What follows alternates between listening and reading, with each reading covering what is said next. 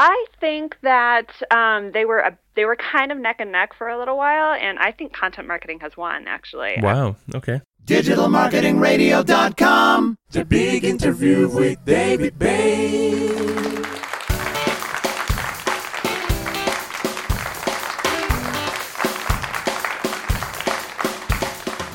Do you need a content marketing strategy before you start producing content? Is it important to have a consistent tone of voice in all of your content? And is it essential to have a call to action at the end of your content? Those are just three of the questions that I intend to ask today's special guest, Elisa Gabbert. Elisa, welcome to DMR. Hi, thank you so much for having me. Oh, thanks for joining me. Well, Elisa is the content marketing manager at WordStream, an online advertising software and services firm that also offers free tools for digital marketers. So, Elisa, how would you define content marketing and how has it changed over the last couple of years? Well, I suppose I would define content marketing as using content, which has become sort of a buzzword, but all that really means is um, things like blog posts or guides or videos, anything that's that you post on the web and is consumable by people, um, as a way to basically bring in potential leads, possibly new customers, um, and just to build your brand. So this is something that companies have been doing actually for a really long time, but I don't think that they always called it content marketing. Um, and I guess I would say that the main way it's changed is that there's really been a focus on making sure that the content is high quality and that it's really what your prospects want so that they're delighted by you and that they want to keep keep coming back and consuming your content and sharing it with other people um, as opposed to maybe previously there was more of a focus on search engine rankings and kind of um, quantity over quality so yeah i think it's it's basically putting content quality and readability first over things like technical technical SEO, um, search engine optimization. Okay, um, so um, I mean, that's your thoughts on what it is. Um, do you think it's evolved quite a bit over the last couple of years? I think it has evolved. I think that more and more people are doing it, um, and that just makes it so much more competitive. I mean, first of all, you have companies who are doing it really for marketing, um, again, as a way to say generate leads or to to try to just drive more traffic if you have an e-commerce model. Um, but then you, we're also competing. All those companies that are doing it for marketing are also competing with um, more of like journalism type models, uh, big media models, websites like Huffington Post and BuzzFeed. Um, there's just so much new content coming from so many different sources all the time, and a lot of times you're competing for attention on social media and you know what blogs do people read? How much space do they have mentally to read content? What Mm. newsletters are they already getting? It's just it's just very very competitive. So i mean that's a big challenge. Okay, so um, just the fact that there's so much more content being produced at the moment just makes it more challenging to get your content out there to ensure that it's as high a quality um, standard as possible. Um, yeah and even if it is really high standard just is anybody going to find it and pay attention to it? I mean you might be making great stuff but nobody sees it Right. Okay. Uh, and in terms of fads, um, th- th- there's always seemed to be a, a- different name, a different type of digital uh, marketing activity, but um, essentially it is the same thing. And um, what I'm thinking of um, is inbound marketing, because inbound marketing kind of incorporates content marketing and SEO and and, and, and measurement of, of the effectiveness of that. Um, do you think the name inbound marketing will ever actually overtake the name content marketing in terms of popularity? I think that um, they were a, they were kind of neck and neck for a little while, and I think content marketing has won. Actually, Wow, it okay. seems to me. I hear I hear people saying content marketing all the time, and inbound to me still has a little bit of a tight association with a few certain companies. And for example, HubSpot Yeah. is sort of they're they're known as the inbound experts, um, but I, don't- I wouldn't say that it's it's caught on quite as much maybe as as they thought it would. I I don't I don't mean that in a in a bad way. We love HubSpot. We partner with HubSpot, but um, I just feel like for whatever reason, content marketing has really um, taken hold, and I don't know. It it could die off. I'm not I'm not saying it's gonna last forever, but right now I really feel like content marketing is what everybody is super excited about. And in terms of dying off, I take it you're meaning content marketing as a descriptive term rather than an activity. Exactly. Yeah. exactly. I don't think it'll die as an activity, just like, you know, SEO it will never die, but yeah. I think there is. People are a little bit of afraid of it now. They don't like the term SEO as much because it's it's come to be associated with kind of black hat yeah. Slightly nefarious activities, whereas content marketing still sounds very clean and safe and nice.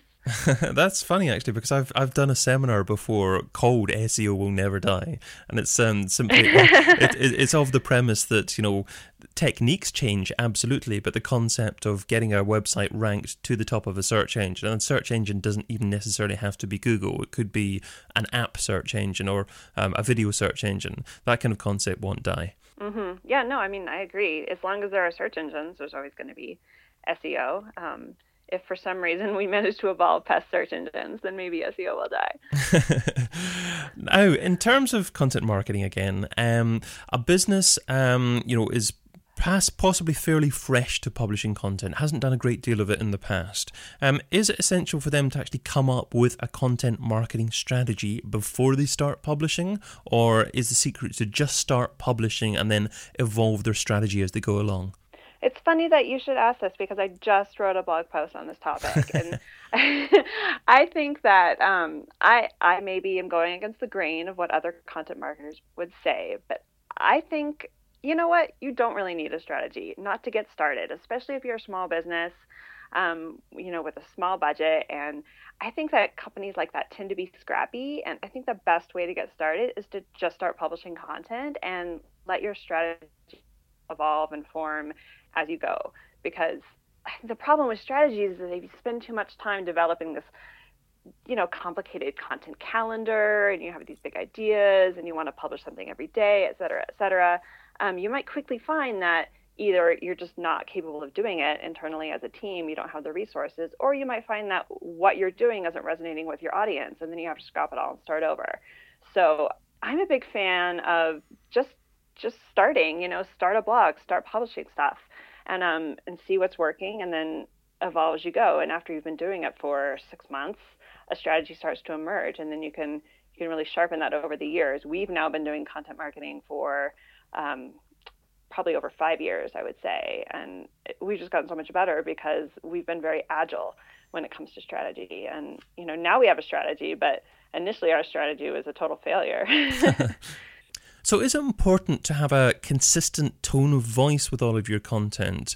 Um, if there are multiple people writing the content for you, um, should you actually um, stick with that uh, same tone, tone of voice?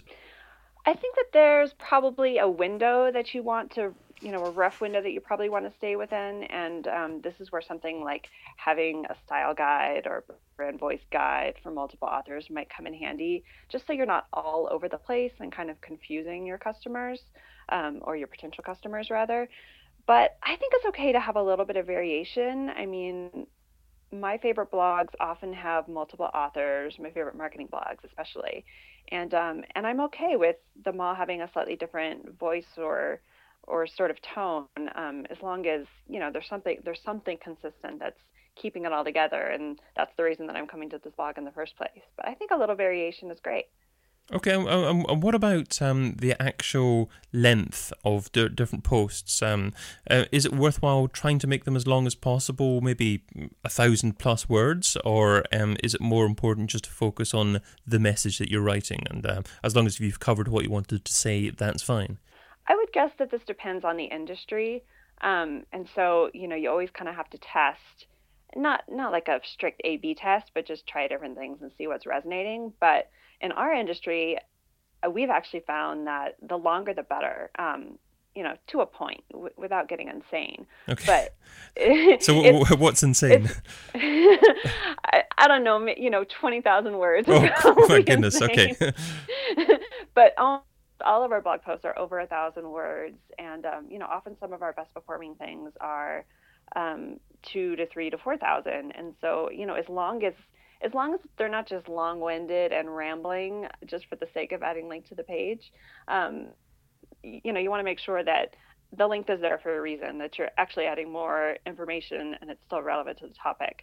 But uh, yeah, I mean, we find that in our industry, like longer blog posts, um, that you know they just they want more data, they want more detail, and they like it, and they can always skip part of it if they don't want to read the whole thing. So if if you have produced then a piece of content which is four thousand words long, is it worthwhile to uh, always include a call to action within that content, or should you not be thinking about that at all? This comes into how you actually want to fit content marketing into your overall marketing strategy. Um, I think a lot of times it works best to think of content marketing as happening mostly at the top of the funnel.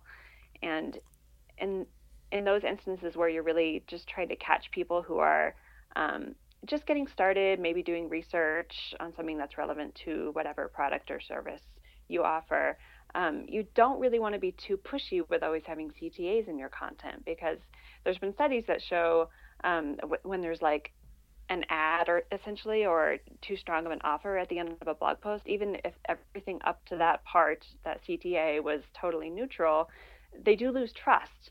Um, because they, you know, they just feel toyed with or something. Mm. and so sometimes it can be better to like just share information at first and then find ways to try to push them a little further down the funnel later on, like either by asking them um, to, you know, having a subtle call for them to sign up for a newsletter or something like that. So that's a pretty subtle CTA. And if they subscribe to your list, you know, maybe later on they'll take a further step so, to become an actual lead. Okay, don't don't become too pushy. Uh, so that means that you're not a fan, then I take it of popovers. Well, you know, I w- I wouldn't say that I'm not a fan, but um, I mean, because I think that they do work. Mm. So as a marketer, you have to walk a fine line. Like sometimes something that you don't like so much as a user, like I, I might not be my my target audience. You know what I mean? but if you're going to do something like that, I would say try to set it up so that it only pops up when the person is exiting the page.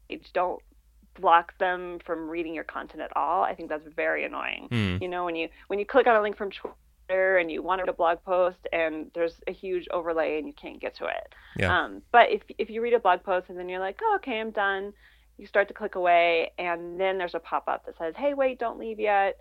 And if it's a subtle offer like subscribe to a newsletter, I actually think that's fine. Um, I, again, just I think there's a line where you're being too pushy.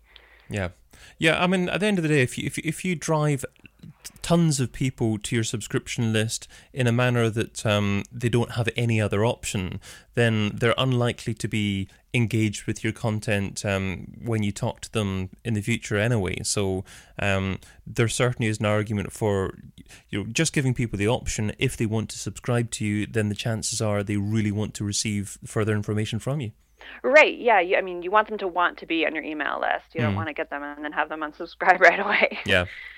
Absolutely, and um, also the, there's the cost of maintaining lists as well. Of course, you know because if if you have um, um, if you're using email software um, and you've got tens of thousands of people on your list, um, then you're going to be having to to pay to maintain that list really. Um, but if you've mm-hmm. got a couple of thousand people of really engaged followers, you you might not even be paying for that list, but they're probably you're just as likely to receive the same level of impact with 2,000 engaged um, listeners as you are with uh, 10,000 people that don't really care that much about what you're saying. yeah, definitely. I mean, I find that the smaller the list that you send out an email to, the more targeted it is. Like, I mean, the engagement rates are way higher, and it's just sort of easier to see whether the message resonated or was successful or not. When you're talking about 100,000 people, um, yeah, those those click through rates and everything they become sort of meaningless because there's just there just ends up being a lot of junk on the list. So, are you also involved with writing content for email newsletters as well? I have been in the past. Um, when I first started at WordStream, which was now over five years ago, hmm. um, I was really the only writer on the marketing team, and um, I kind of had to do everything, yeah. uh, everything word related. Um, and so I did write a lot of newsletter copy, uh, which I think is very, very different from, say, a blog post. So, how would it um, differ then? Well, I mean, you just have to be so much more concise. You have to cut right to the point. Um, and I think that really you actually have to be a little pushier um, because you're trying to get somebody to do something. That's the whole point of sending out an email. Whereas with a blog post, you're not necessarily expecting somebody to take an action. You're just trying to share information with them. Um, so it's just a completely different goal, and and that and having a different objective means you have to change the way you write. And honestly, I don't think I'm all that skilled at writing. That's interesting. Copy. Yeah. So, so luckily, uh, other people do that now. Uh, yeah, I was going to I was going to ask you. Yeah, does that mean that potentially, if a business can afford it, then um, it's better to get a different person to to to write the email newsletter as opposed to writing the content for the blog?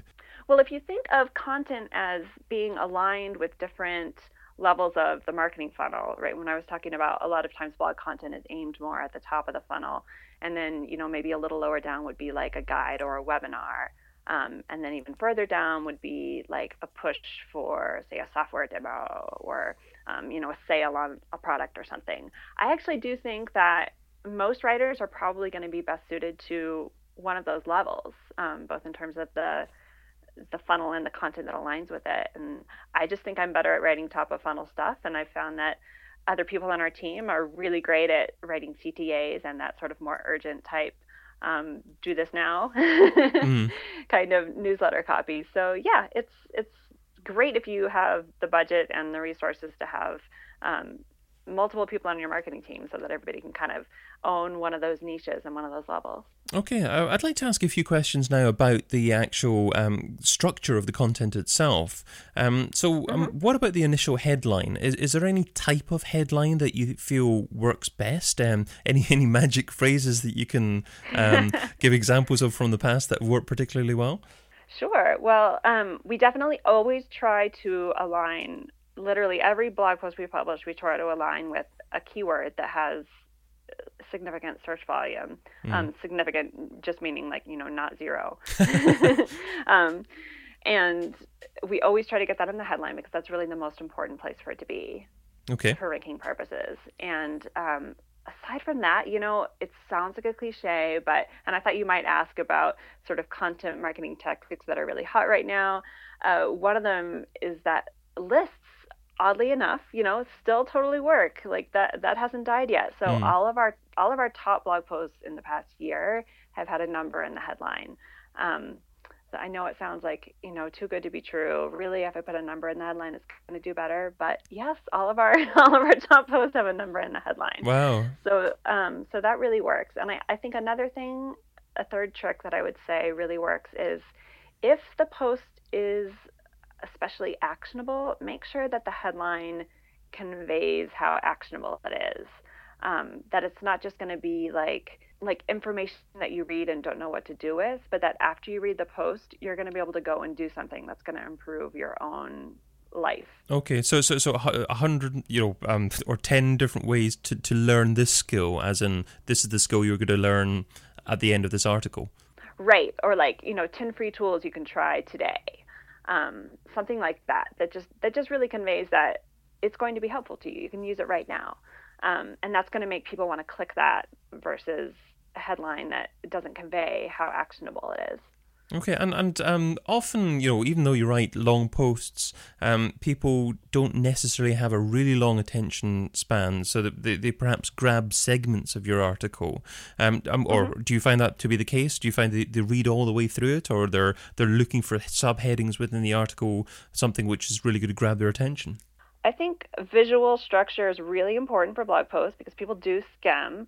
Um, we haven't done, you know, eye tracking studies or anything mm. that advanced to to to be able to prove that that's the way they read. But I do think that our best posts have a lot of subheadings, a lot of bullet lists broken up with images, um, just ways to make it easier to skim. And uh, along the same lines, I advocate using like boldface so that if people are in a mood where they just want to skim, there's just a lot of little things for the eye, eye to latch onto, so they know what's important. You just just make it easy for them. Tell them what's important. Sometimes I even use highlighting, um, and I think that links are also a place that the eye naturally goes to. So not to have too many or too few links, just to consider those another little anchor for the eyes. Right. Um. So h- how many is that happy number in the middle then?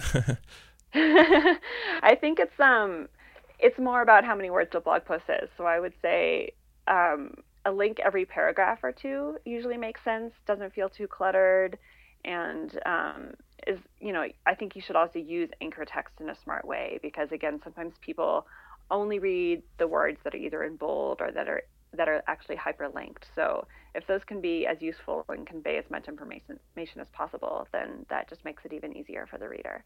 And is it okay just to go and, and link out to other articles out there on um, other blogs? Or, or do you think um, bloggers for companies should just tend to focus on their own content? And if they link, then link to previous articles that they've written themselves on, on the site that they're writing on?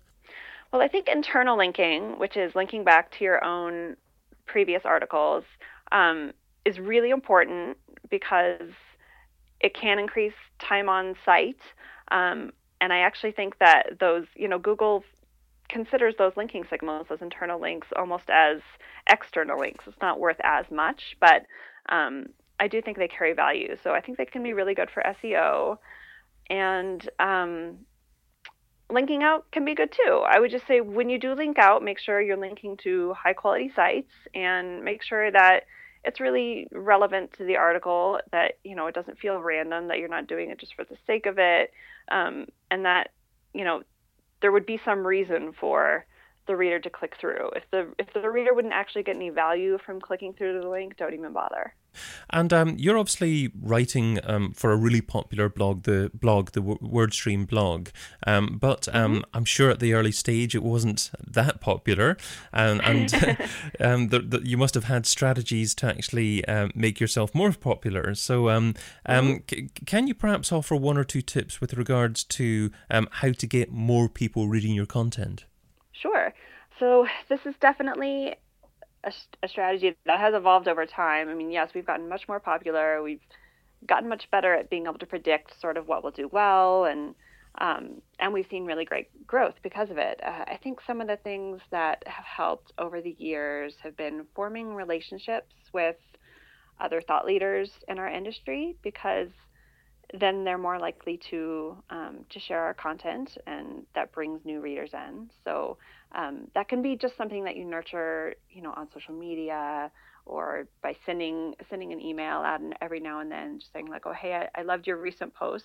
Um, it, it, should be genuine, of course, yeah, but yeah. Um, but you know, going out of your way to make sure that you are interacting with other people in the same industry who are also creating content um, is great. I mean, those relationships just have so much return over time. So mm. that's something that we've always invested in and um, have just gotten better and better at, and it's been it's been really worthwhile for us. And also, you make friends, so yeah, it's a win-win.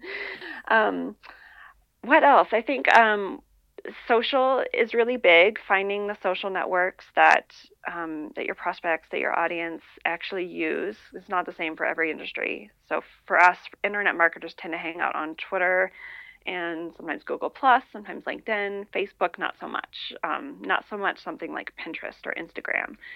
So finding those networks where your audience is and just nurturing, trying to build up your followers, making sure you share all your new content and not just once, but multiple times because just one post has very limited reach.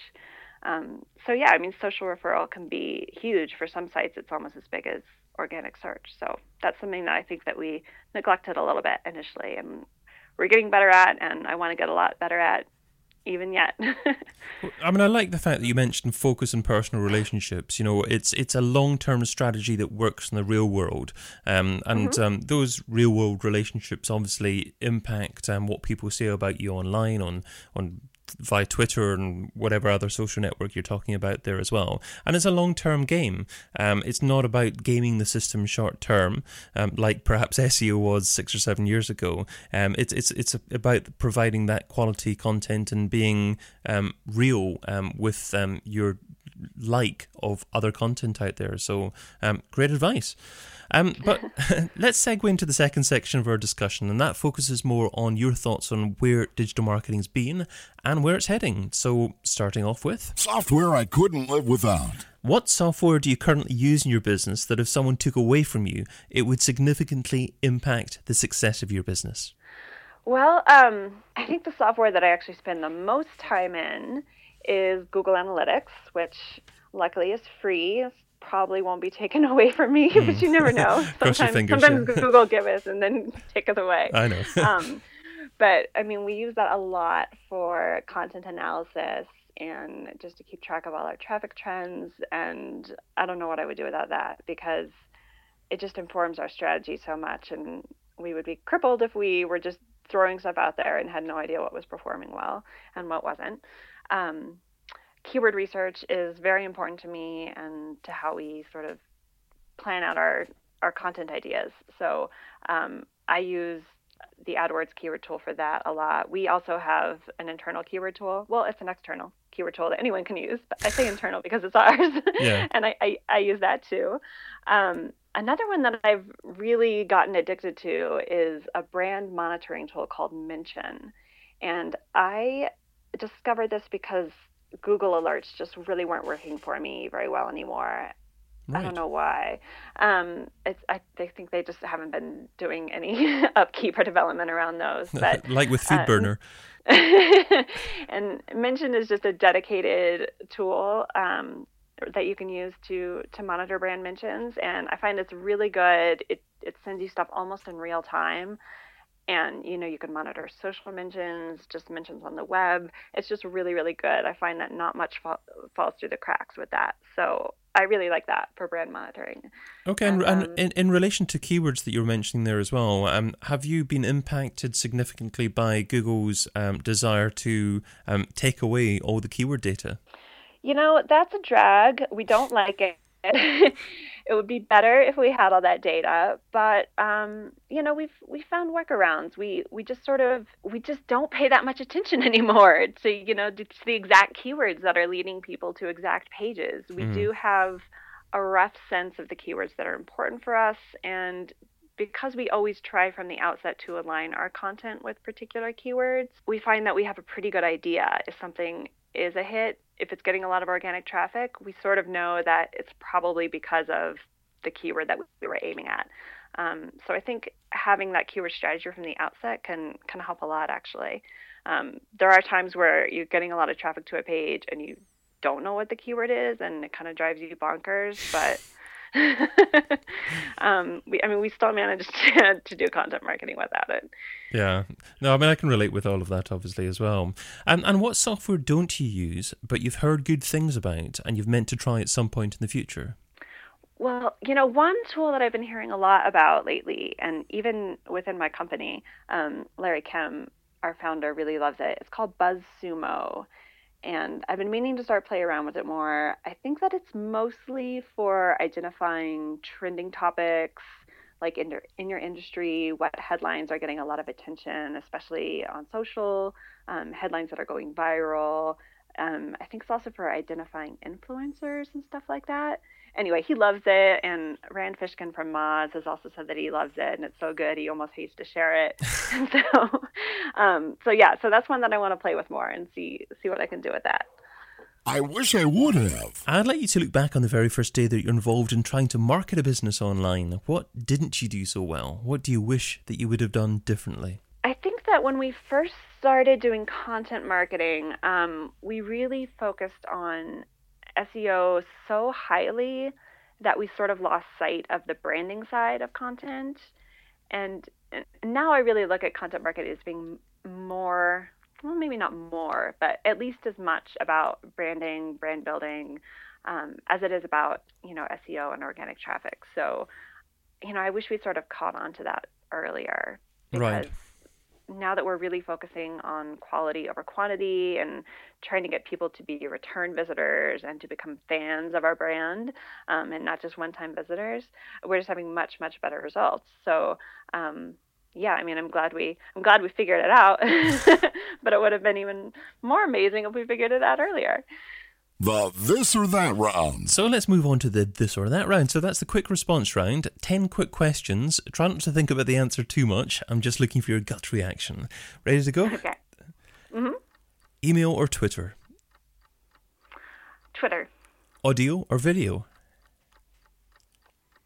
Video. Affiliates or display advertising?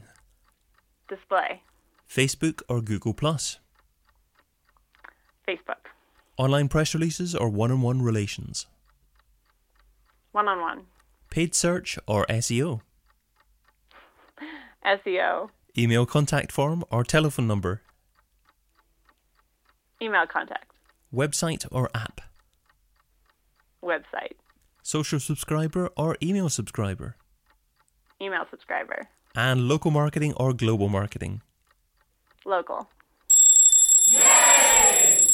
Moving straight on to The $10,000 question. If I was to give you $10,000 and you had to spend it over the next few days on a single thing to grow your business, what would you spend it on and how would you measure success? So I think I'm going to contradict my my faster on answer when I said I would pick SEO over PPC because if I had $10,000, I think I would spend it on PPC just because it is so measurable. Um, and we would know for sure what kind of value we were getting for that investment. Um, it's just it's just more measurable. It's just easier to even though I think that SEO and content marketing might have more value in the long term, in the short term having a bunch of money. Um, I think I think I would pour it into PPC. I would pour it into campaigns that we already know are working really well, and just you know raise our budget and see if we could get even more leads for the same for the same cost per lead. And would you pour it all into the big Google, or would you split it around um, other pay per click networks? We would probably use mostly Google, but we have one of the things that we found a lot of success with is using remarketing. And this is a great way to piggyback off of content marketing.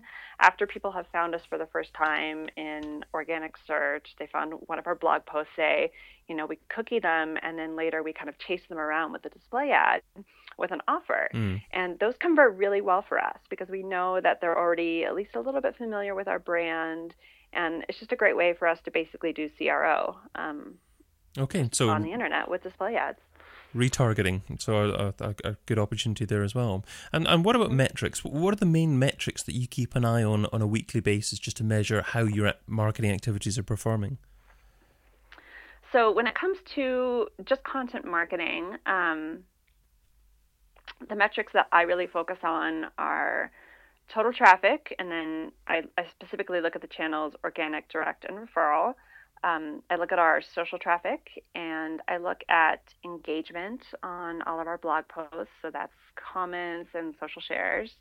Um, and to some extent, you know, time on site and stuff like that. Um, I look for media mentions and links back to our content. Um, those are the big ones. And then as a team, we're all always focusing on first actions and sales qualified leads. So um, that's something that I sort of look at in conjunction with the rest of the team. But I, I do f- focus more on that sort of top of the funnel stuff like traffic in particular. My number one takeaway. Well, Elisa, you've um, offered a lot of great advice in our conversation, but what's the number one takeaway? What's the single most important step that our listeners need to take away and implement in their own businesses? I would say my absolute number one tip is to do keyword research when it comes to figuring out your content marketing planning and strategy because I think far too many people just try to guess what their audience might want. Um, and they're essentially trying to force feed them with whatever they feel like writing about or talking about. And it doesn't take off because there's no interest. And the thing about keyword research is that it, it just aligns so closely with audience interest. So if a keyword has a lot of search volume, that's that means that people are interested in it. And so if you're writing content using keywords that have high search volume, that's also telling you like, hey, people are interested in this. And that means you're going to get more interest when you send that out in an email or when you share it on social. Like across the board, it's just it's just a great stand-in for what people want to know more about. Um, so yeah, I think that should be like the foundation of all your content marketing. Well, that takes us to the end of our discussion today. So thank you so much for your time, your focus, and your willingness to give back. What's the best way for our audience to find out more about you and what you do? Well, you can visit the WordStream blog, which is wordstream.com slash blog.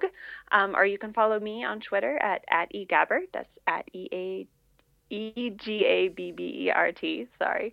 Um, that's the best way, I would say. Great stuff. Okay, thanks again, Elisa. Thank you so much for having me. Digital Marketing Radio, Digital Marketing Radio, Digital Marketing